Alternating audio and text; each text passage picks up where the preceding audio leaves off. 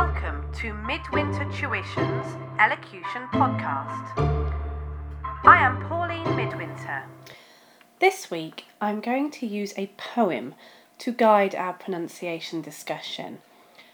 I'm going to use Keats' To Autumn, as here in England we are just at the very beginning of our autumn. The leaves are just beginning to turn, and we have had a couple of windy and wet days. Yesterday I was driving along looking at thick mist along the top of some nearby hills, and I knew instantly which poem I would use this week.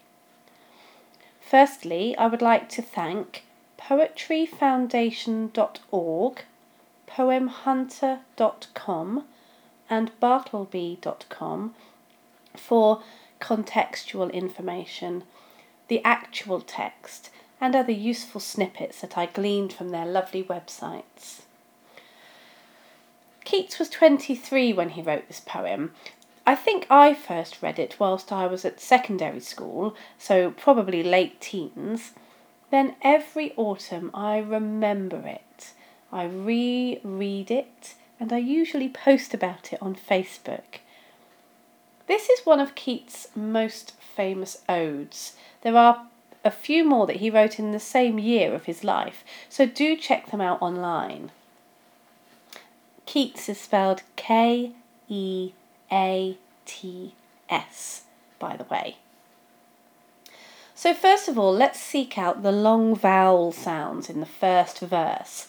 This verse is a sensory glut of sibilants, all those S sounds, and glorious O's.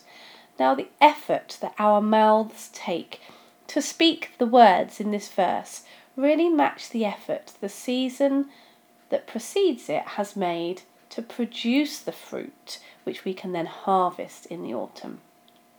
Let's go through the long vowel sounds in the in the verse. Season, season, mellow. So here's that lovely O mellow, fruitfulness, close, conspiring, how, which of course is a diphthong, load, fruit, vines, round, eaves, trees, fruit, ripeness, to, hazel, sweet, to, later, bees, they, warm, days, cease, clammy. Reading those words separately does feel quite laborious, but it's such a useful experiment. Now, when I read the first verse, see if you can pick out those long vowel sounds that I identified for you. Really listen carefully and hear how I lean on the vowel sounds when they are longer. Season of mists and mellow fruitfulness close bosom friend of the maturing sun, conspiring with him how to load and bless with fruit the vines that round the thatch eaves run, to bend with apples the mossed cottage trees, and fill all fruit with ripeness to the core, to swell the gourd, and plump the hazel shells with a sweet kernel, to set budding more and still more later flowers for the bees, until they think warm days will never cease, for summer has o'erbrimmed their clammy cells. Now, if I read the short vowel sounds in isolation, you will hear very quickly that there are a lot more short vowel sounds.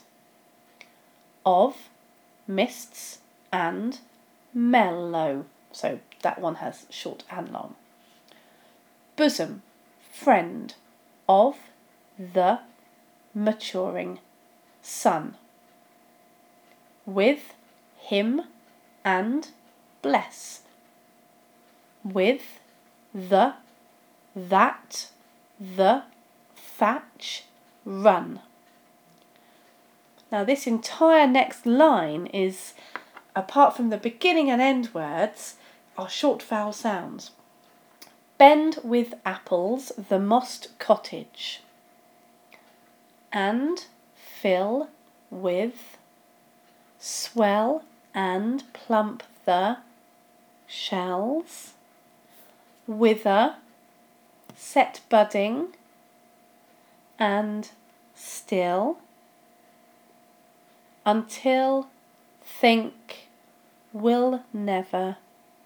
And then the last line summer has brimmed clammy cells. So those are the short vowel sounds. Now, if we think briefly about intonation before we read the poem with the long vowel sounds and the short vowel sounds. So we think about the intonation now, the rhythm is pretty regular for the majority of this poem, not for the entirety of it, but for the majority. Parts of it are very clear iambic pentameter, which is that wonderful dee dum dee dum dee dum dee dum dee dum.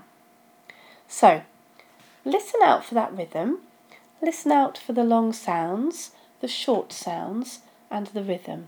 And here is the poem in its entirety. Season of mists and mellow fruitfulness, close bosom friend of the maturing sun, conspiring with him how to load and bless with fruit the vines that round the thatch eaves run. To bend with apples the mossed cottage trees and fill all fruit with ripeness to the core. To swell the gourd and plump the hazel shells with a sweet kernel. To set budding more and still more later flowers for the bees, until they think warm days will never cease, for summer has o'erbrimmed their clammy cells. Who hath not seen thee oft amid thy store? Sometimes whoever seeks abroad may find thee sitting careless on a granary floor, thy hair soft lifted by the winnowing wind, or on a half reaped furrow sound asleep, drowsed with the fume of poppies, while thy hook spares the next swathe and all its twined flowers. And sometimes, like a gleaner, thou dost keep steady thy laden head across a brook, or by a cider press, with patient look, thou watchest the last oozings hours by hours. Where are the songs of spring? Ay, where are they? Think not of them, thou hast thy music too, while barred clouds bloom the soft dying day, and touch the stubble plains with rosy hue, then in a wailful choir the small gnats mourn among the river sallows borne aloft, or sinking as the light wind lives or dies. And full grown lambs loud bleat from hilly bourne, hedge crickets sing, and now with treble soft the redbreast whistles from a garden croft, and gathering swallows twitter in the skies. Reading poetry is a fantastic way to work on your pronunciation if you use traditional poetry, you have the advantage of the rhyming patterns, so you can work on consistency of vowel sound. It also helps you realize how important punctuation is for pausing, for taking that breath that you need. It also helps you create intonation in the correct way.